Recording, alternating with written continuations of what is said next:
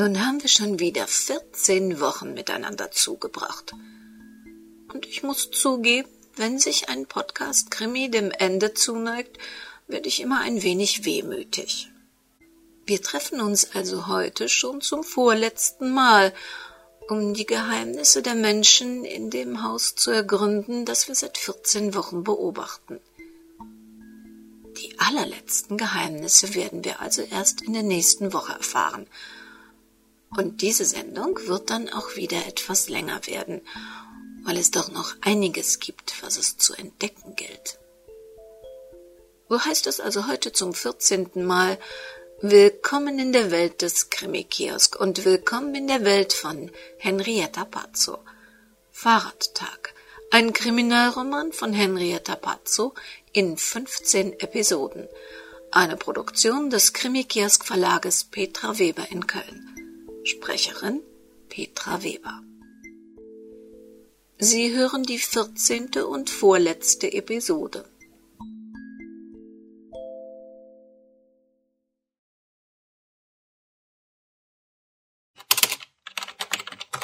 Fertig.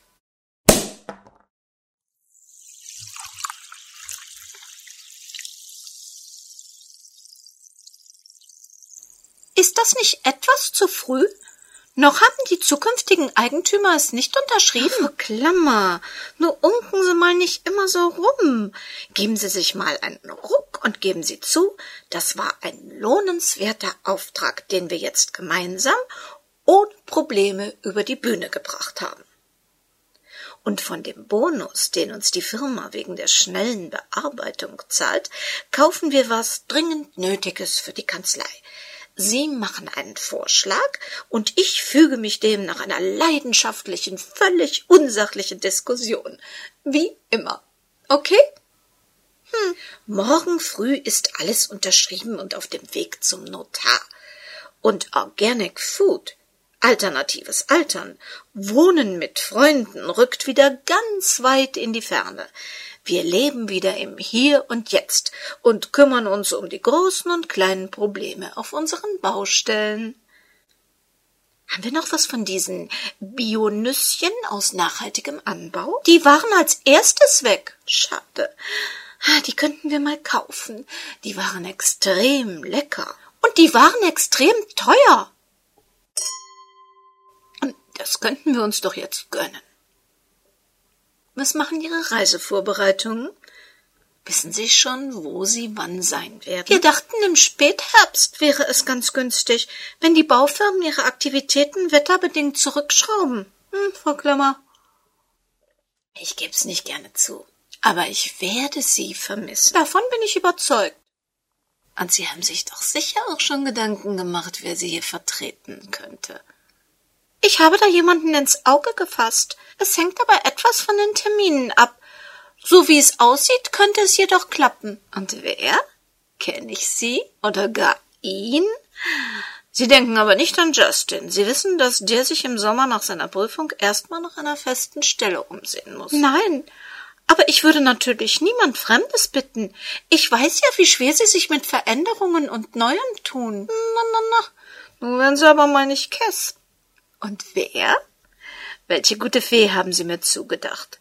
Bedenken Sie, dass eine allzu eifrige Vertretung Ihnen womöglich hier alles umräumt oder neu sortiert. Sie glauben doch nicht ernsthaft, dass ich Ihnen so jemanden vorschlagen würde. Aber solange ich es noch nicht genau weiß, ob es klappt, werden Sie sich noch gedulden müssen. Ähm, Frau Klammer, bevor ich das vergesse im allgemeinen Abreisetrubel, und später sollten wir vielleicht auch nicht mehr so drüber reden. Sie melden sich natürlich von unterwegs, wenn Sie irgendwas brauchen, bestohlen werden, in Geldnot geraten, krank werden, also was auch immer, wir holen Sie da raus. Keine Sorge, wir bereisen nur touristisch erschlossene Gebiete. Es sind also keine Lösegeldforderungen und abgehackte Finger oder Köpfe zu erwarten. Freuen Sie sich? Oder kommt das noch? Im Augenblick noch nicht so richtig. Ich bin ziemlich aufgeregt.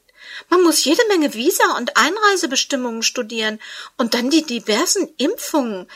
Da werde ich wohl noch einige Zeit mit beschäftigt sein und in Hektik geraten. Ah, darum beneide ich Sie nicht. Aber so eine Weltreise. Zurzeit frische ich meine Englischkenntnisse auf. Alles, was mir an englischen Texten und Begriffen begegnet, lasse ich durch meine Übersetzer-App laufen. Ist übrigens eine sehr gute Übung. Sehen Sie? Zum Beispiel Organic Food. Bio-Lebensmittel. Ich sollte auch mal was für meine Englischkenntnisse tun. Naja, Unsere Kunden sind ja zum Glück normalerweise keine internationalen Konzerne. Für die hiesigen Baustellen wäre Polnisch, Bulgarisch oder Rumänisch sinnvoller. Da haben Sie wohl recht. Aber wer weiß, vielleicht mache ich eines Tages auch mal eine Weltreise. Sylvia Klammer kannte ihre Chefin zu gut, als dass sie das geglaubt hätte. Schon nach zwei Wochen Italienurlaub fiel Frau Manott ohne die Kanzlei die Decke auf den Kopf. Nein, Barbara Manott lebte für ihren Mann, ihre Kanzlei und ihre Mandanten, und das schloss nicht nur die Probleme auf den Baustellen ein, sie kümmerte sich auch um die menschlichen Anliegen ihrer Mandanten, ab und zu vielleicht sogar zu sehr. Die Nacht war ungewöhnlich warm gewesen. Die Luft getränkt mit dem süßlichen Duft von Lindenblüten. Viel zu früh, doch der ungewöhnlich milde Winter hatte die biologische Uhr vorgestellt, so wie damals, im Frühling und Sommer 1968. Damals, als sie alle noch Freunde waren. Waren sie wirklich jemals Freunde gewesen? Hannelore Thelen hatte sich das bis heute niemals gefragt. Freunde. Das waren doch jene, denen man vertraute. Hatte sie jemals Renate vertraut? Sie hatte immer gewusst, dass Renate sich nahm, was sie haben wollte. Insgeheim hatte sie sogar so sein wollen. Sie hatte es ja auch versucht, sich zu nehmen, was sie haben wollte, und war gescheitert. Ja, sie hatte Renate bewundert, aber zu keinem Zeitpunkt in der Vergangenheit hatte sie ihr vertraut. Und Karin? Karin war klug, vielleicht als Wissenschaftlerin sogar genial aber als Mensch? Für sie kam die Arbeit an erster Stelle. Dann kam lange nichts. Und dann kam Uli. Nicht gerade ein Mensch, dem man vertrauen wollte. Mitleid. Für Karin empfand sie Mitleid. Kein Vertrauen. Hannelore Thelen kämpfte mit den Tränen. Und was war mit Hannes? Seit sie ihn kannte, liebte sie ihn. Und genauso lange liebte er sie nicht. Für ihn gab es nur Rosi. Es hatte sie nicht gewundert, dass er wohl auch keine Frau und keine Familie hatte. Sie erinnerte sich nur zu gut an seinen Blick, als er sie bedrängt hatte, ihm zu verraten, wo Rosi war damals. Und sie ihm nur kopfschüttelnd erklärt hatte, dass er sie vergessen müsse. Er hatte sie nicht vergessen. Damals nicht, und darauf hätte sie jeden Eid geschworen. Auch heute noch nicht. Das war Liebe. Diese Art Liebe, die sie sich immer gewünscht hatte und von der sie wusste, dass sie sie nie bekommen würde. Nicht von Hannes, nicht von Iris und auch in Zukunft von niemandem. Vertraute sie Hannes? Dem Mann, den sie selbst belogen hatte, in dem Punkt, der der wichtigste in seinem Leben war? Dem sie mit ihrer Idee, Rosi zum Fahrradtag einzuladen, seine große Liebe genommen hatte? Vielleicht sein Leben zerstört hatte? Betrachtete man, dass er es nur zum gescheiterten Gärtner gebracht hatte?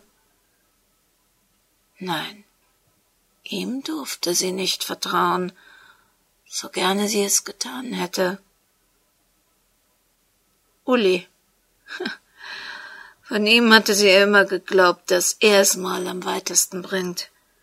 Und sie hatte recht behalten. Er war ein Star. Man kannte seinen Namen, sein Gesicht. Die Frauen waren ihm reihenweise verfallen. Auf keine hatte er sich eingelassen. Er war ein Egoist. Der einzige Mensch, der ihm etwas bedeutete, das war er selbst, Dr. Ulrich Schrage. Rosi hatte auch ihm den Kopf verdreht. Das hatte sie gesehen, an jenem Abend, der sie alle für den Rest ihres Lebens aneinander gekettet hatte, der so anders geendet war, als sie es geplant hatte. Uli, Renate, Karin, Hannes. Rosi hatte ihre aller Leben beeinflusst. Sie hatten sie auch nach Jahrzehnten nicht abschütteln können, diese dumme Person im Blümchenkleid mit der Bildung und dem Intellekt einer Grasmücke. Da hatte Uli eben noch gesessen und geredet. Im Grunde nur über sich selbst. In diesem Haus dachte jeder nur an sich selbst. Und wenn sie ehrlich war, traf das auch auf sie zu. Sein schweres Aftershave lag noch in der Luft. Wie alles an ihm fiel zu jugendlich, zu aufdringlich. Hannelore Thelens Blick fiel zur Uhr. Fünf Uhr sechsunddreißig. Sie öffnete die Balkontür und bereute es direkt. Sie brauchte Luft, Luft zum Atmen. Doch der schwere Geruch der Lindenblüten nahm ihr auch noch den letzten Sauerstoff. Wo ist das Leben, Hannelore? Finde dich damit ab. Es ist halt nicht immer alles so, wie wir es gerne hätten. Oh, und wühl nicht weiter in der Vergangenheit. Du schadest doch nur uns allen und hilfst niemandem damit, hatte er gesagt. Uli vertrauen? Da vertraute man besser einer Kobra. In wenigen Stunden kam diese Anwältin mit den Papieren, die besiegelten, dass sie den Rest ihres Lebens mit den Menschen Tür an Tür verbringen würde, die sich ihre Freunde nannten und von denen keiner dem anderen traute. Hannelore Thelen beobachtete ein Eichhörnchen in dem Walnussbaum, den Renate so liebte. Bäume konnte sie lieben. Wie schön, wenn die Welt wieder aufblühte, die Pflanzen wieder grünten. Bäume wurden schöner, wenn sie alterten. Menschen nicht. Wer etwas anderes glaubte, belog sich nur selbst. Sie würde sich nicht mehr belügen. Sie würde auch andere nicht mehr belügen. Ihr Leben hatte fast sechsundvierzig Jahre auf einer Lüge beruht. Fünf Uhr achtunddreißig. Hannes wollte heute endlich mit dem Bau des Rosenpavillons beginnen. Rosen. Und wieder Rosi. Fünf Uhr neununddreißig.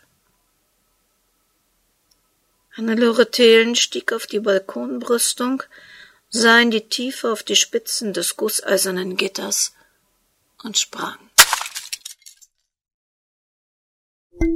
Da waren's nur noch vier. Ob das so weitergeht? In der nächsten Woche nehmen wir uns ein bisschen mehr Zeit um die ganzen Beziehungen, Geheimnisse und was da sonst noch so schlummern mag, aufzuklären. In der Zwischenzeit freuen wir uns, wenn Sie uns mal auf www.krimikiosk.de besuchen würden oder uns über Facebook, Twitter, G folgen möchten. Das Impressum zu dieser Sendung finden Sie natürlich auch dort. Passen Sie gut auf sich auf. Sie haben es heute quasi live miterlebt. Das Leben kann ganz plötzlich zu Ende sein.